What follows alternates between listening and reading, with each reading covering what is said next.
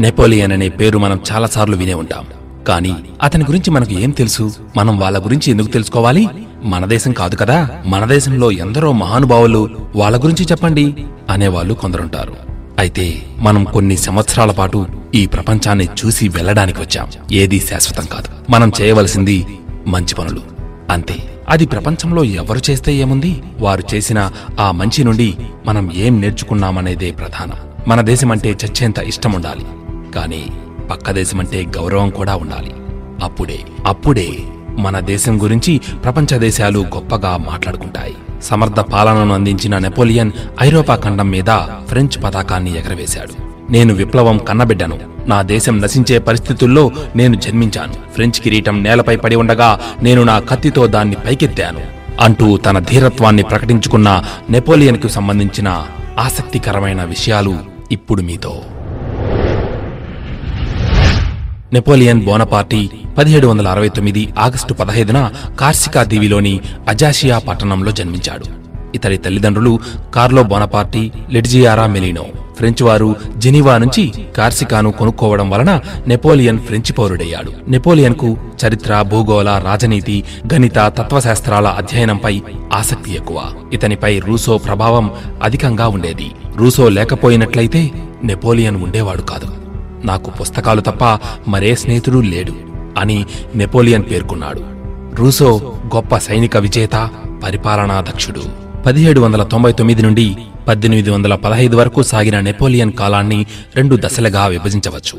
మొదటి దశలో అనగా పదిహేడు వందల తొంభై తొమ్మిది పద్దెనిమిది వందల నాలుగు ప్రథమ కన్సల్గా వ్యవహరించిన నెపోలియన్ రెండో దశలో అనగా పద్దెనిమిది వందల నాలుగు నుండి పదహైదు చక్రవర్తిగా అధికారం చలాయించాడు. ఒకసారి నెపోలియన్ రాజ్యసభలో ఉన్నవారందరూ కలిసి ఆయనకున్న గుండె ధైర్యం ఏపాటిదో తెలుసుకోవాలి అనుకున్నారట.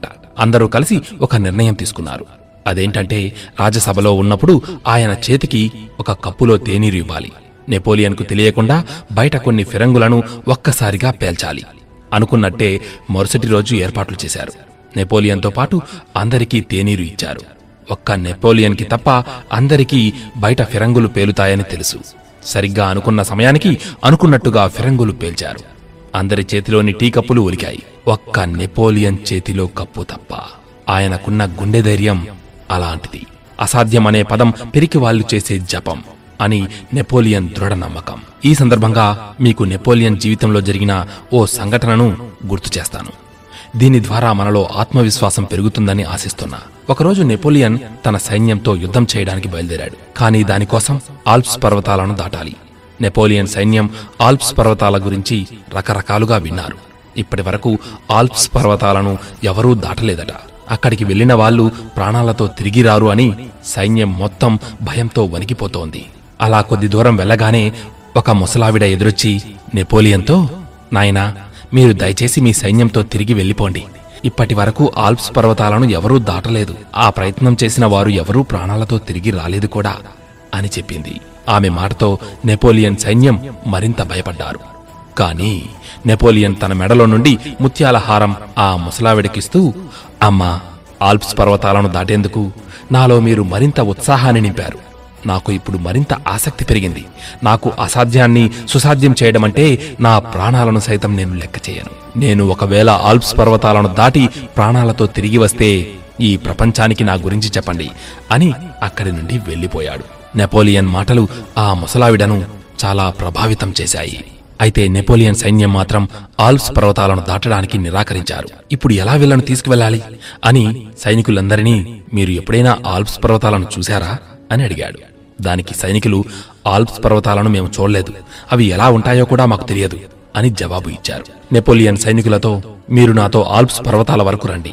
ఆ పర్వతాలను చూసి రావాలో లేదో మీ ఇష్టం అన్నాడు. నెపోలియన్ మాటలకు అంగీకరించిన సైనికులు ముందడుగు వేశారు. అలా రెండు మూడు రోజులు నడుచుకుంటూ వెళ్ళారు అప్పుడు ఒక పర్వతం ఎదురయింది సైనికులు నెపోలియన్ని అడిగారు ప్రభు ఆల్ప్స్ పర్వతం ఇదేనా? అని. అప్పుడు నెపోలియన్ లేదు ఇది మామూలు చిన్న పర్వతం మాత్రమే ఇది దాటగానే మనకు పెద్ద పర్వతం ఎదురొస్తుంది అదే ఆల్ప్స్ పర్వతం అని అన్నాడు. అలా వాళ్ళు ఆ పర్వతం దాటగానే పెద్ద మైదానంలోకి అడుగుపెట్టారు. సైనికులు ఆశ్చర్యంతో ప్రభు ఆల్ప్స్ పర్వతం ఎక్కడా? అని అడిగారు. దానికి నెపోలియన్ ఏంటి?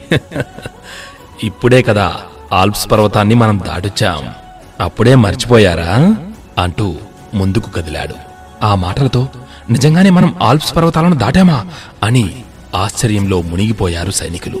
నెపోలియన్ వెళ్ళిన ఆ యుద్ధంలో కూడా తనే విజయం సాధించాడు. తనపై తనకు పూర్తి నమ్మకంతో ఆత్మవిశ్వాసంతో నెపోలియన్ అనుక్షణం ఉండేవాడు. అందుకేనేమో ఒక సైనికుడి నుండి ఫ్రాన్స్ చక్రవర్తిగా నెపోలియన్ కీర్తి గడించాడు. పద్దెనిమిది వందల నాలుగు నుండి పద్దెనిమిది వందల పదహైదు వరకు నెపోలియన్ చక్రవర్తిగా పాలించిన కాలమంతా యుద్ధాలతోనే గడిచింది.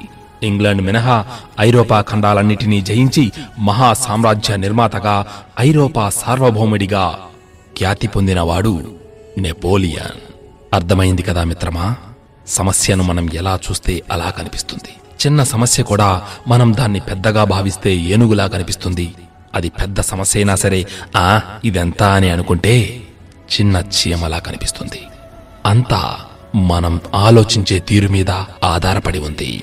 అలాంటి ధైర్య సాహసాలను ప్రదర్శించాడు కాబట్టే నెపోలియన్ వంటి వారికి ఈ చరిత్రలో కొన్ని పేజీలు ఉన్నాయి.